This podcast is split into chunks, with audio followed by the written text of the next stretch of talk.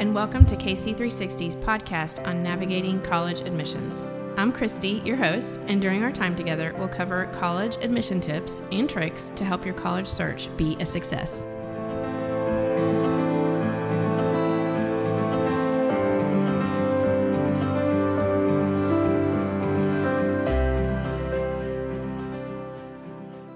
Today's episode is super special, and I will just label the whole thing as a rainbow banner of if you need encouragement, because Heather is the queen of that. And so I welcome Heather to our monthly chats. And whether you're a parent or a student, this is um, relevant to you. So if you're a parent, watch this and then rope your student back in. If you're a student, um, send it to your mom for Mother's Day. You will get bonus points. So Heather does Don't Mom Alone podcast, which I've never heard a podcast that I didn't leave going, oh, yes, there is hope. The Lord is good. And so if you ever seem to be encouraged, that's the place that you need to, wherever you listen to your podcast, download. But that's Heather is um, joining us today because she homeschooled and also has teenagers and is in the same race that a lot of you are in. regarding college and questions and finances. Yeah. Um, but has also written a book, Right Where You Belong. And so we'll start with sort of the homeschool and even just insight regarding your students of what you wish in retrospect 10 years ago you had known about teenagers and parenting and oh my gosh oh my gosh well here's the story i was homeschooled third through eighth grade but I only homeschooled one of my four boys for one year and I get so much credit for it. It's ridiculous. It's like hardly anything compared to y'all who possibly homeschool all of your children through the entire time. And kudos to you. Um, I would say that having been the recipient of homeschooling and being the teacher, one truth that I have landed on that I think is really important to encourage parents is you are important, but you are not essential. And I think it is when we think it is all up to us and when you bring in the roles of parent which already carries a lot of weight and burden and you know the famous counselor line tell me about your mother like she's the cause of all these problems it's like when you bring in that and then you throw in i'm also the teacher it's so much of how your kids quote unquote turn out or the adults they become, you can start to draw this line of I am the reason for it or the the re- the problem or the good. And I think to humbly occupy the space of yes, my love and my care and my attention and my teaching are so important. But ultimately, God is the one who redeems and restores and is working in our kids' lives and he loves them more than we do. And we know we know all these things, but I honestly think when we hit a hard place, we really do believe we were the essential ones. Like it was fully up to us. And if you're in that place and you're like, it is fully up to me because I'm doing all of these things, might be a good time to spend a little time with God and say, What am I carrying that is yours to carry? I can only mm. do my part. And what am I trying to do for you? And that's only something you and He can talk about. You know? It's good. One of the resources that you've done over this past year that we've texted about is um, feeding the mouth that bites you. Yeah, yeah. And yeah, that's a podcast and a book. And so that ties in a little bit to adulting and well, and I think yeah, sometimes in a more conservative culture, there is this: we want our kids to be morally perfect, and we have these really high expectations and standards and control. And I do think that that can almost inhibit some adulting from happening because there isn't the problem solving or the ownership or the responsibility on the child's end as they're growing.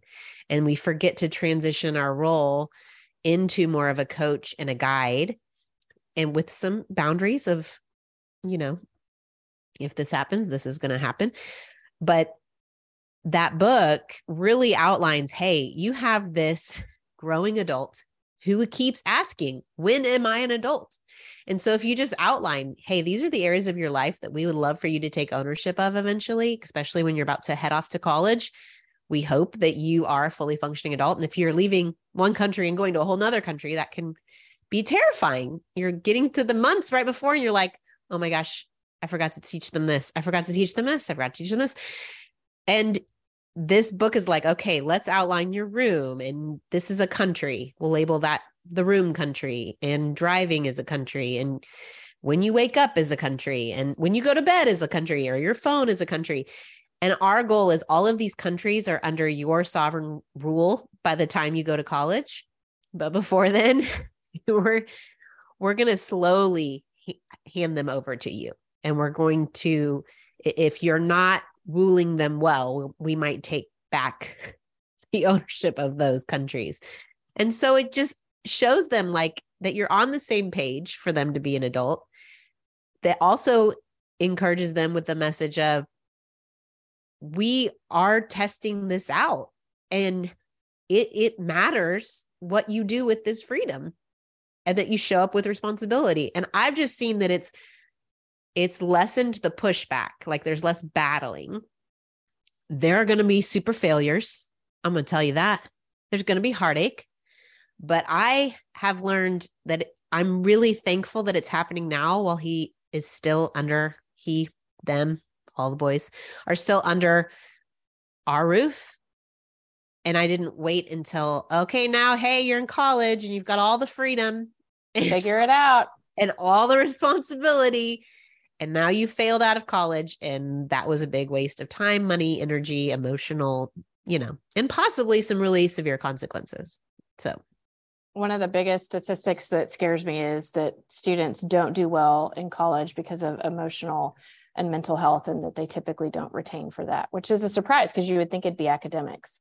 And maybe that's the start of it but really it just begins this downward spiral. And i think that whole concept of really raising young adults before they leave helps them gain that maturity and emotional intelligence and emotional stability so that when they are launched, you don't have this vacuum of yeah. power. and yeah. And it seems backwards from what you would think. You would think, no, I need to be really pushed in, pushed in, pushed in, pushed in, and really teaching them all the time. It's like, no, there's actually this pullback that allows them to stand up and make some mistakes and then you come in with the coaching because there'll be more receptive i think to it when they've had to see oh wow my way did not work. I thought that this would go a lot better if i did it this way but oh whoops nope. That doesn't work. You and will I've run out of gas eventually. You, you do you and I've done literally run out of gas. And it has changed, like you said, your communication, your pushback. It just it it changes everything, and it has yeah. been transformative. And you have family. to be okay with your kid looking like a failure. That goes back to like if and and in community, can we not talk badly about other moms if their child is having a hard time? That would be helpful. If moms yes. we could be for each other and our kids instead of I mean, where is that mom? What is she doing? It's like, okay, well, maybe she's doing her best and maybe you don't know the whole story and maybe you might be next. So, yeah, I tell my kids all the time we have no idea what goes on in other families yeah. any yeah. more than people knew what was going on in yours. And yeah. just give grace because sometimes you're just doing the best you can with your little straw above the ocean. yeah. And there's not like this cause effect. It's not X plus Y equals Z. I promise you, it's not. I've seen people do it the exact same way and different outcomes. So just that holding that humility and that posture. I think it it goes into even this conversation of where do I go to college and is my kid going to the right place to school? It's holding that posture of this is the information available to me. These are some firm boundaries that are unchanging in this decision. And here's some flexibility. And this is where God could move. And I need to recognize in my limitedness that I can't know the bigger story and worry and comparison and second guessing is not going to help in this decision decision making process. So even in the book right where you belong, I kind of help people say, okay, what are these firm boundary lines that God has given you? And can we acknowledge them, call them out so that then we can invite God in and say, okay, where are you leading me? What are you inviting me into? He's at work all the time around the globe. We get invited to join him in that. Your no matter what will, college you go to.